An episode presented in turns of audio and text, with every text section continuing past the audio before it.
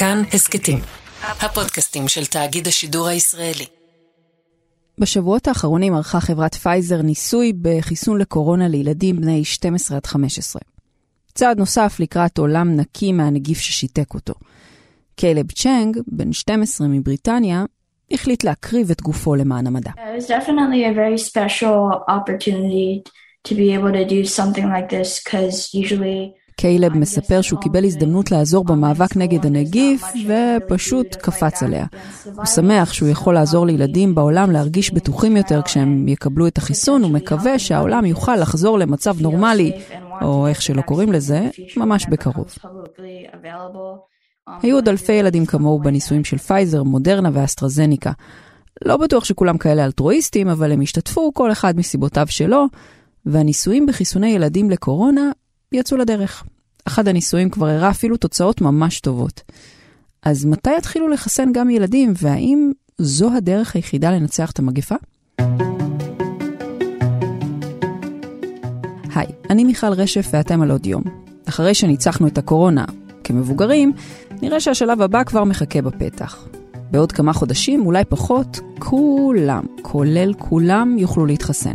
אבל עד שזה יקרה, יש לי כמה שאלות. הניסוי בילדים למשל, הוא היה מספיק נרחב? חייבים לחסן אותם אם כל המבוגרים מחוסנים?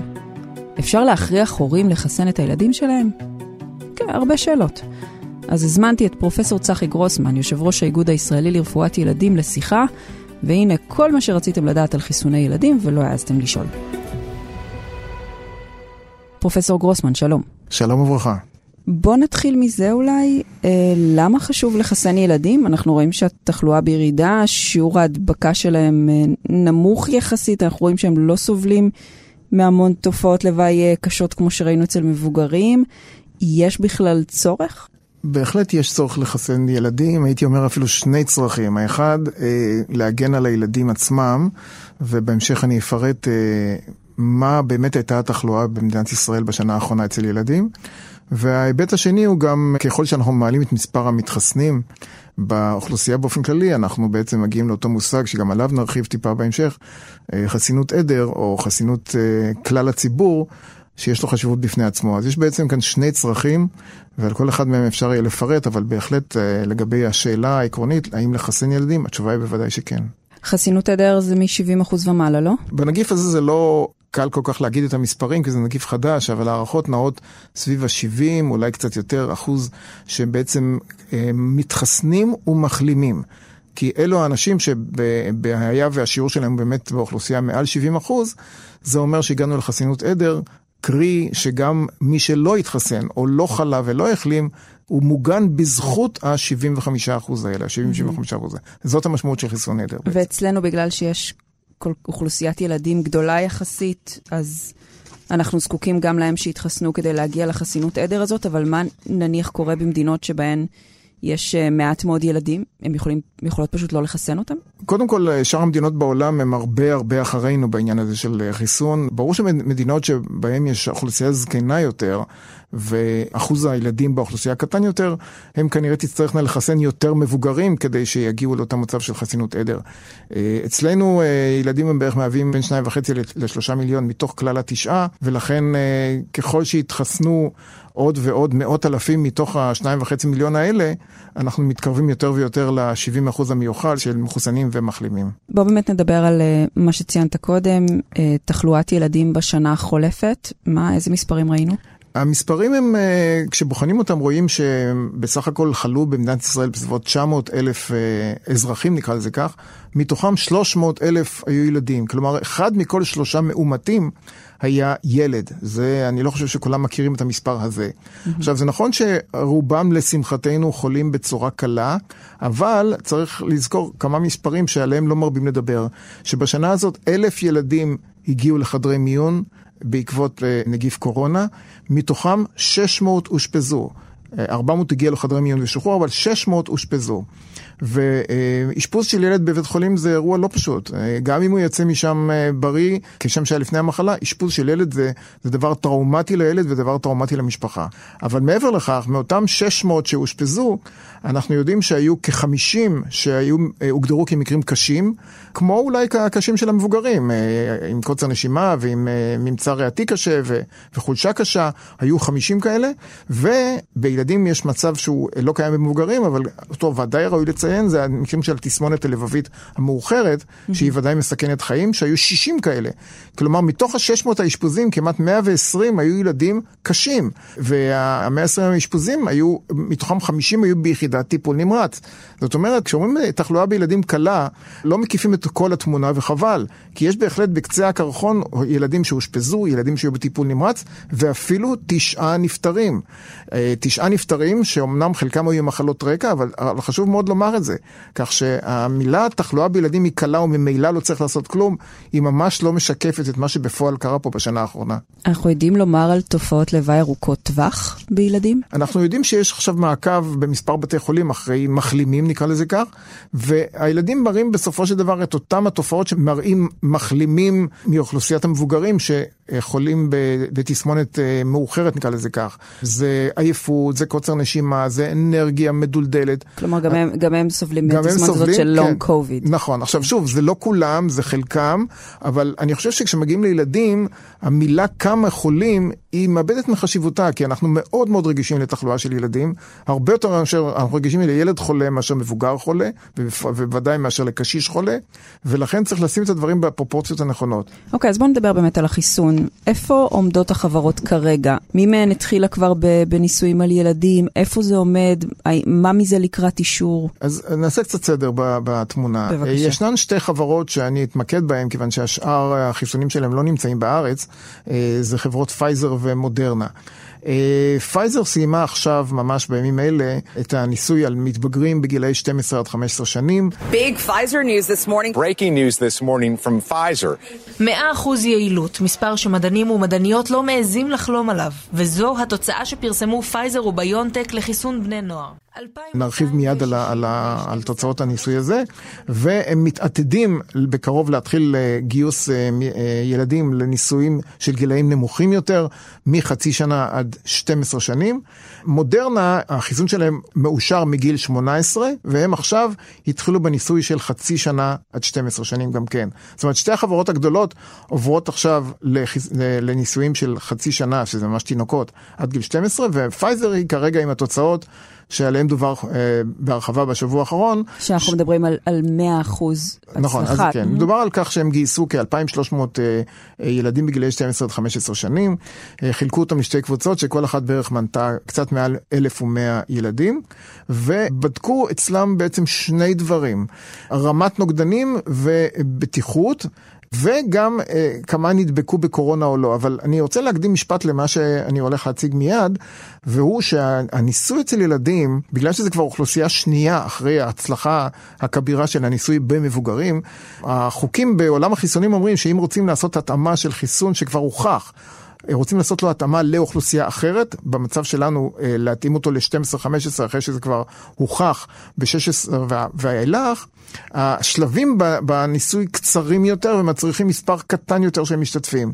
לכן, בעוד שהניסוי המקורי, היו בו 20 אלף מבוגרים בכל צד ובסך הכל 40 אלף נבדקים, הפעם, בגלל החוקים האלה של עולם החיסונים, מספיקים היו 2,000 ילדים ומתבגרים, וגם אורך הניסוי היה קצר יותר, כך שהתוצאות התקבלו די מהר. אבל זה בעצם עשירית מהמבוגרים ש... שהיו בניסויים המקוריים, כלומר, לא היה נכון יותר לבדוק על... 5,000, על 10,000 אז, ילדים. אז כאילו, אני אומר... אנחנו מדברים על משהו שבאמת הולך עכשיו להיות ב, בתפוצה עולמית. נכון, אבל העקרונות המדעיים האלה של בדיקת חיסון באוכלוסייה נוספת, אחרי שכבר הוכח באוכלוסייה אחת, לא הומצאו היום, לא הומצאו לצורכי פייזר ולא הומצאו לצורכי קורונה. כלומר, זה גם, תמיד קורה. זה תמיד קורה בעולם החיסונים, כפי שאמרתי, כאשר עושים שלב ב' ואמורים להתאים חיסון שכבר הוכח בהצלחה, ברגע שזה התרחיש, אז המחקר השני נקרא מחקר גישור, אה, זה מונח מיוחד בעולם החיסונים, ולמחקר גישור משתמשים בטווחי זמן קצרים יותר ומספר נבדקים קטן יותר. אז בואו נחזור רגע באמת לניסוי של אה, פייזר, הם דיברו על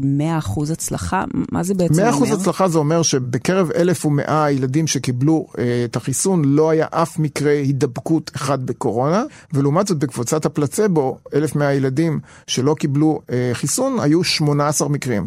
כך ש-0 מול 18 זה תמיד 100%, אין פה אפילו, גם אה, מי שלא אה, מכיר מתמטיקה גבוהה, אה, יכול לראות מיד שזה 100%.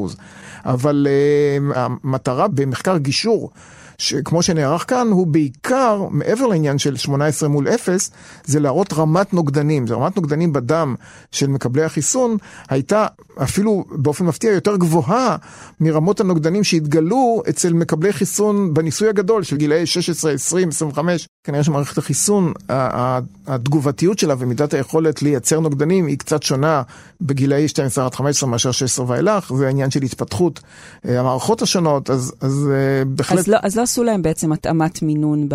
נכון, לא עשו התאמת מינון באוכלוסייה של 12 עד 15, כיוון שמדובר על אה, בוגרים שבדרך כלל משקלם 30 קילו ואילך, לא עשו התאמת מינון, וזה בעצם אותו המינון. כמו המינון של המבוגרים. כיוון שהעלית את עניין המינון, אומר שבמחקרים העתידיים על אוכלוסיות שבין חצי שנה ל-12 שנים, שם בהחלט הולך להיות שלב ראשוני של בחירת המינון. כלומר, mm-hmm. מתוך המגויסים שיגויסו לאותם מחקרים עתידיים, יבוצע שלב מקדמי של הגעה למינון הנכון, ורק אחר כך המינון הנכון הוא ייבחן בכלל הנסיינים. כי הש... פה אנחנו כבר מדברים על בעצם תינוקות. נכון, בדיוק. כאן באמת המשקל של הנסיינים הולך ויורד, ו... ונכנס הרכיב שאמרת של חילוף חומרים במשקלים קטנים יותר. אין ספק שכאן צריך לעשות התאמת מינון, מה שלא היה צורך לעשות בקבוצה של 12 עד 15 שנים. מה אנחנו יודעים לומר לגבי תופעות הלוואי מהחיסון לאותם ילדים שעליהם בוצע הניסוי? הפרופיל הבטיחותי של אותם 1,100 ילדים שקיבלו את החיסון בגילי 12 עד 15 בעצם זהה לפרופיל הבטיחותי של קבוצה שקיבלה חיסון מהמחקר הגדול בין, ש... בין 16 ל-30, שזה בעצם נקרא לזה קבוצת הצעירים. כלומר, השכיחות של התופעות הייתה ממש זהה, מדברים על, על אותו כאב במקום ההזרקה, חולשה, קצת כאב ראש, חום. ממש פרופיל זהה לגמרי. כלומר, האוכלוסייה הזאת של 12 עד 15 היא מתנהגת מבחינת בטיחות ממש ממש אותו דבר, כמו האוכלוסייה של 16 עד 25 או 16 עד 30, כך שלמעשה זה שהורדנו את זה בארבע שנים לא שינינו מהותית את מה שאנחנו מצפים לו, גם מבחינת ההגנה וגם מבחינת הבטיחות. איך אתה רואה את לוח הזמנים לגבי חיסון ילדים עד נקרא לזה שנת הלימודים הקרובה?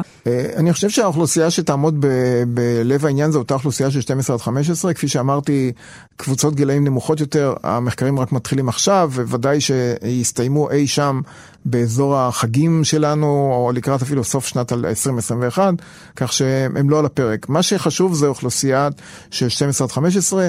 מבחינת מספר אה, ילדים ומתבגרים בקבוצה הזאת, בישראל ישנם כ-600 אלף, כך שהם אלה הילדים שהיו אמורים לקבל את החיסון, היה והוא יאושר. עכשיו, כשאני אומר היה והוא יאושר, אני אחלק את זה לשני שלבים. קודם כל, אישור FDA, שהוא באמת אישור שאין להגזים בחשיבותו.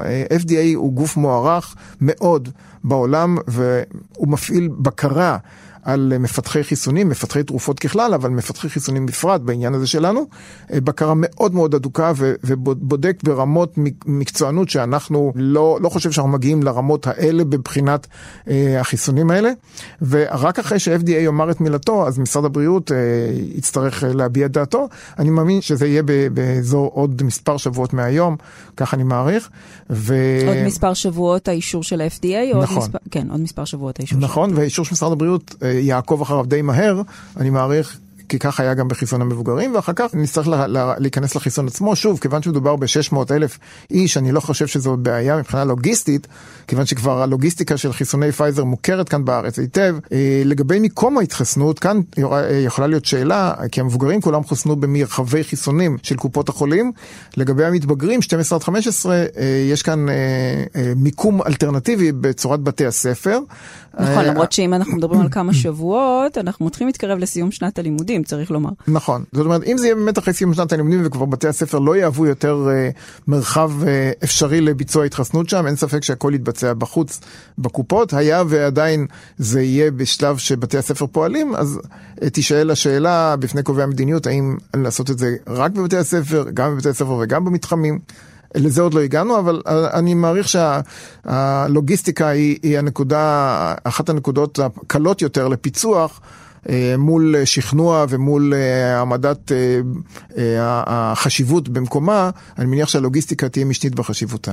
אני רוצה לחזור איתך רגע לחיסוני תינוקות. היו כל מיני מחקרים שדיברו על נוגדנים שאימא מניקה מעבירה לתינוק.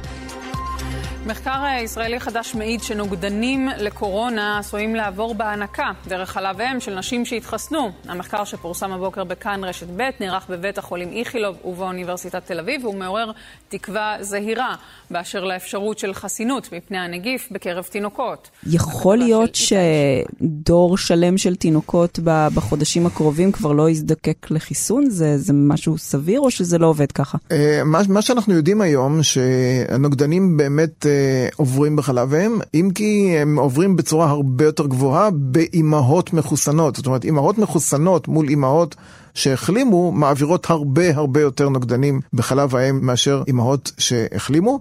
אה, אבל מה זה אומר בעצם? זה אומר שהתינוקות מחוסנים? זה עוד לא אומר לנו שום דבר, כי אין לנו נתונים בקבוצת הגיל הזאת בכלל על, על אה, ההשפעה של תינוקות ש, שינקו מאימא מחוסנת או מאימא מחלימה מול תינוקות שינקו מאימא לא מחוסנת או מחלימה. אני חושב שאף גורם בדק אה, את מידת ההגנה של אלה מול אלה במגע עם נגיף הקורונה הרגיל, כך שהמחקרים הם רק בראשיתם.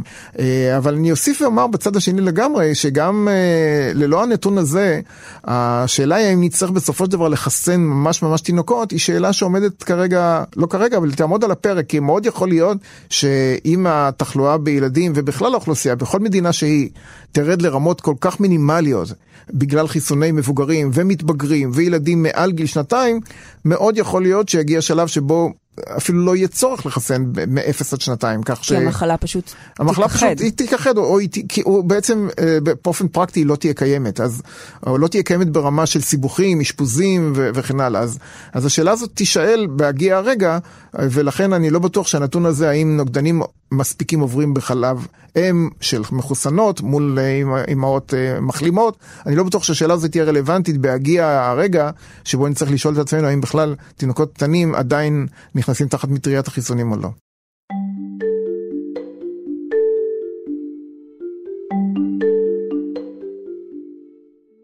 אוקיי, okay, בוא נלך טיפה להיסטוריה. היו ניסויים בעבר בחיסונים לילדים שהיו איתם בעיות? החיסון ה- היחיד ש- שמוכר לנו היום כחיסון ילדים שהוצע אה, ונגנז, זה היה אי שם בשנות ה-80 של אה, המאה הקודמת, מהמאה ה-20.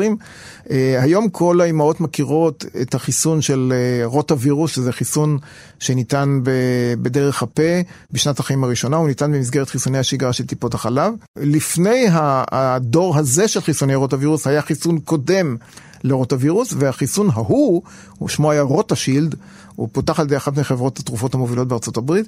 הניסוי המחקרי היה, היה פרפקט, אבל ברגע שהוא נכנס לשימוש המוני, התחילו לצוץ דיווחים על חסימת מעיים שקורית כתוצאה מהשימוש בחיסון הזה, hmm. וזו תופעה נדירה אמנם, אבל זה, זה באמת יכול לקרות שתופעות נדירות תבואנה לידי ביטוי רק כשמחסנים, מה שנקרא בעולם האמיתי, מאות אלפי ילדים או מתבגרים או, או, לא משנה מה, ואז מגיע, מתחילים לצוץ תופעות שפשוט לא יכלו לצוץ בניסוי, כי הניסוי היה על כמה אלפי או עשרות אלפי אה, נסיינים בלבד, וככל שמגדילים את מספר המשתמשים, ברור שתופעות לוואי נדירות יכולות לבוא לידי ביטוי. אז באמת ברגע שהתופעה אה, שתיארתי, אה, היה ברור שמדובר כאן במשהו חריג ובלתי צפוי, התכנסו הרשויות בארצות הברית באותה תקופה והחליטו אחרי בחינה מקיפה של החומר שהוצג בפניהם, לגנוז את החיסון הזה.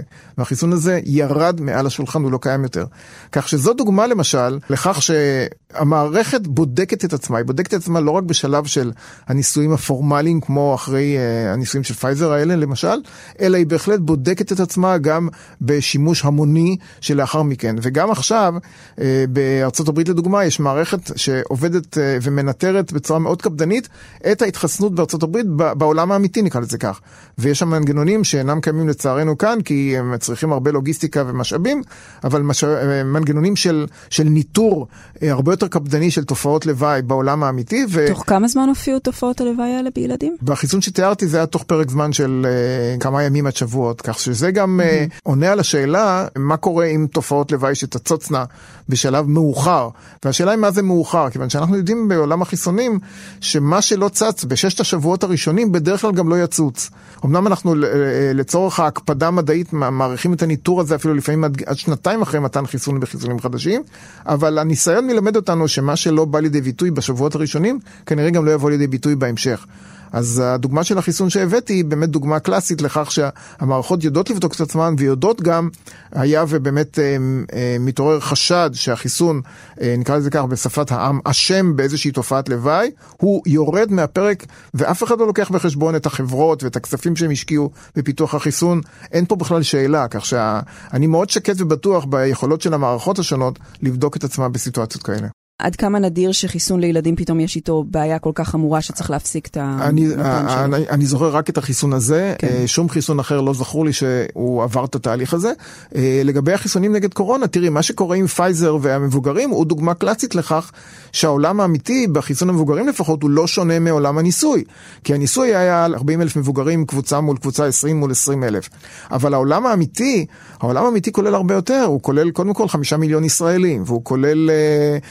עשרות מיליונים אמריקאים, והוא כולל מיליוני בריטים, ועוד ועוד ועוד, כך שהעולם האמיתי הזה היום הוא לא שונה בהרבה ממה שהוכח בניסוי, כך שאפשר להניח, שוב, לא ברמה של ודאות של 100%, זה אף פעם אי אפשר לעשות, אבל, אבל לפנינו מונחת ההוכחה שהעולם האמיתי בחיסון פייזר לפחות לא שונה ממה שהוכח באותו קבוצה שנראית לאור המספרים האלה מאוד זהירה של, של 20 אלף מול 20 אלף. Mm-hmm. אנחנו מאוד מקווים שכך יהיה גם לגבי הילדים, כלומר גם אם זה היה אלף מול אלף, אנחנו מאוד מקווים שכשנחסן בישראל ויהיו מאות אלפים שיתחסנו, התמונה לא תהיה שונה ממה שנראה כרגע בחיסון שפורסם רק אה, בשבוע שעבר.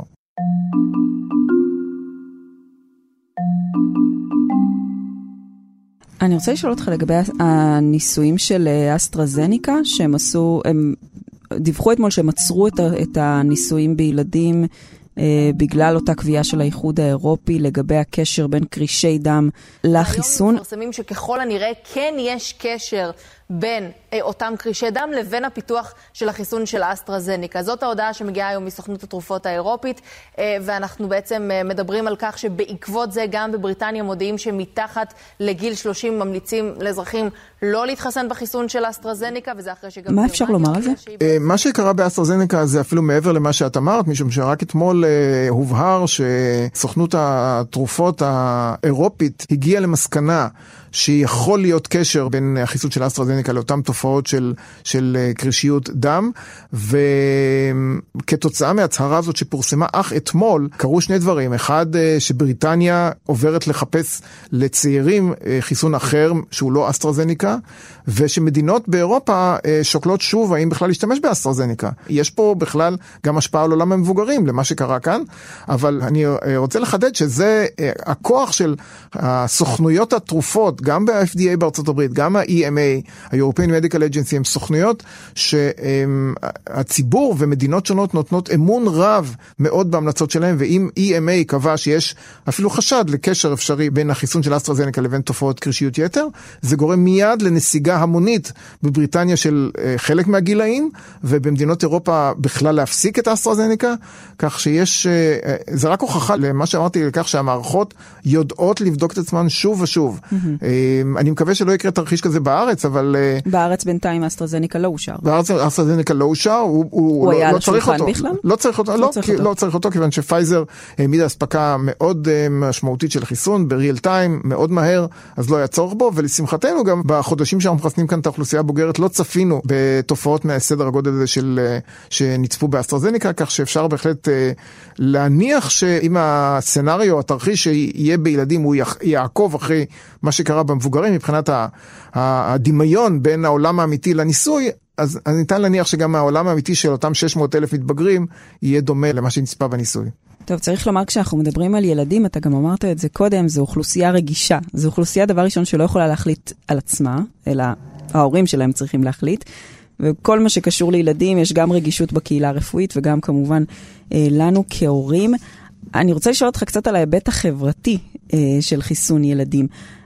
אפשר לחייב הורים לחסן את הילדים שלהם? תאורטית אפשר, ו- ובמדינות מסוימות בחיסוני שגרה, אני לא מדבר על חיסון קורונה, בחיסוני שגרה יש מדינות מסוימות שבהן אה, אה, נכנסו אה, חוקים ותקנות שמטרתם לחייב. לדוגמה, בארצות הברית אה, ילדים שלא מתחסנים אה, בחיסוני השגרה לא יכולים להיכנס לגן ולבית ספר, ואם הם רוצים להיכנס אז ההורים שלהם צריכים לעבור איזשהו תהליך שבו מסבירים להם את חשיבות החיסון, ורק אם הם מצהירים שהם מסרבים נניח מטעמי דת או מצפון או אידיאולוגיה, רק אז מכניסים אותם לבית הספר. כלומר, זה לא תהליך הרמטי שסוגר את הדלת בפני לא מתחסנים, זה פשוט תהליך שמקשה על ההורים שאינם חפצים בכך, מקשה עליהם את התהליך ו- ומעמיד אותם עוד פעם בפני חשיבות החיסון, ובכך הוא, הוא אה, משיג איזשהו יעד שאנחנו רוצים שהסרבנים או המהססים יעבדו את החומר שנית אצלם ואולי יחליטו החלטות אחרות. זה בארצות הברית. יש מדינות בעולם, אה, לדוגמה בצרפת, בגרמניה, באוסטרליה, שבהם יש סנקציות כלכליות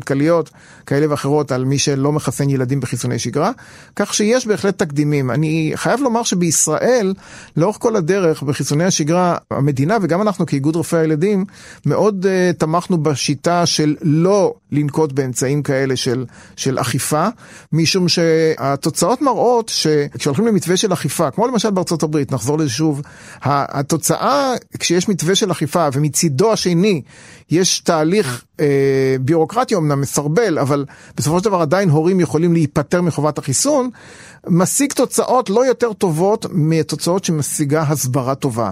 והיא חוסכת, ההסברה הטובה חוסכת הרבה ריצות לבתי משפט, הרבה תהליכים אה, חברתיים לא נעימים, כך שאנחנו תמיד דגלנו בכך שהסברה טובה יכולה להגיע לאותם יעדים בדיוק, ולכן אנחנו לא בעד אכיפה, וגם אני חושב שמשרד הבריאות לא בעד אכיפה במקרים האלה, גם לא אצל ילדים. וגם לא בשנת קורונה? גם לא בשנת קורונה, לא. מגפה ח...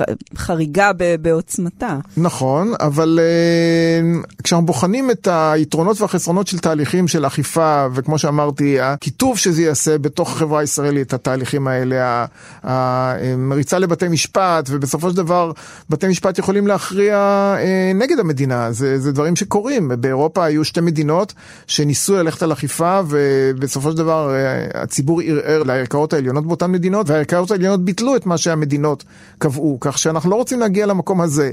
אנחנו חושבים שאפשר להסביר טוב, אפשר לחדד את המסרים ולהגיע באמצעות הסברה טובה לליבם של ההורים, אנחנו משוכנעים בכך.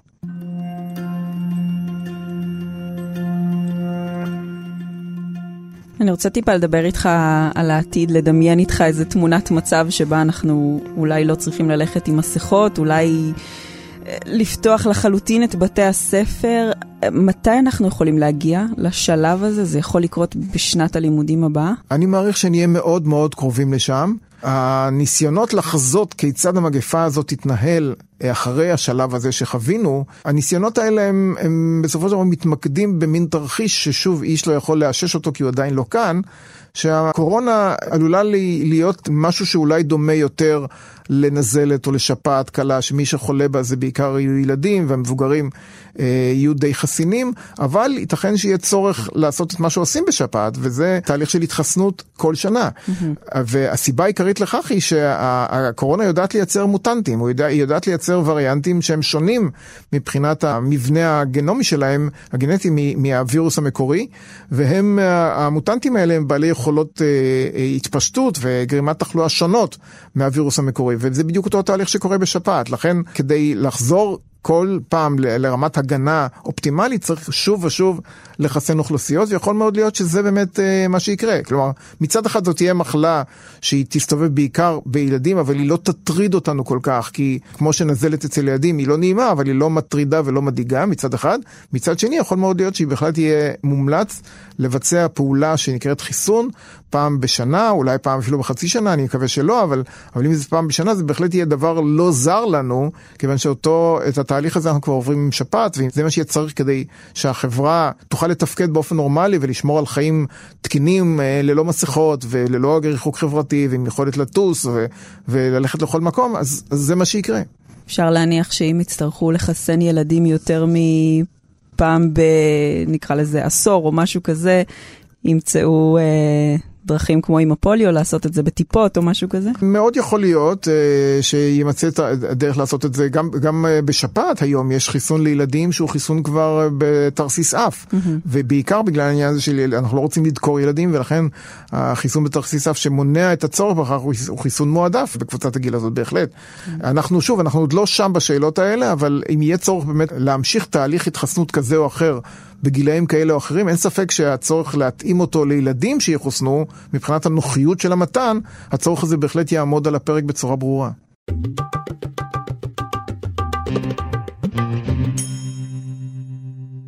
פרופסור צחי גרוסמן, תודה רבה. תודה לכם.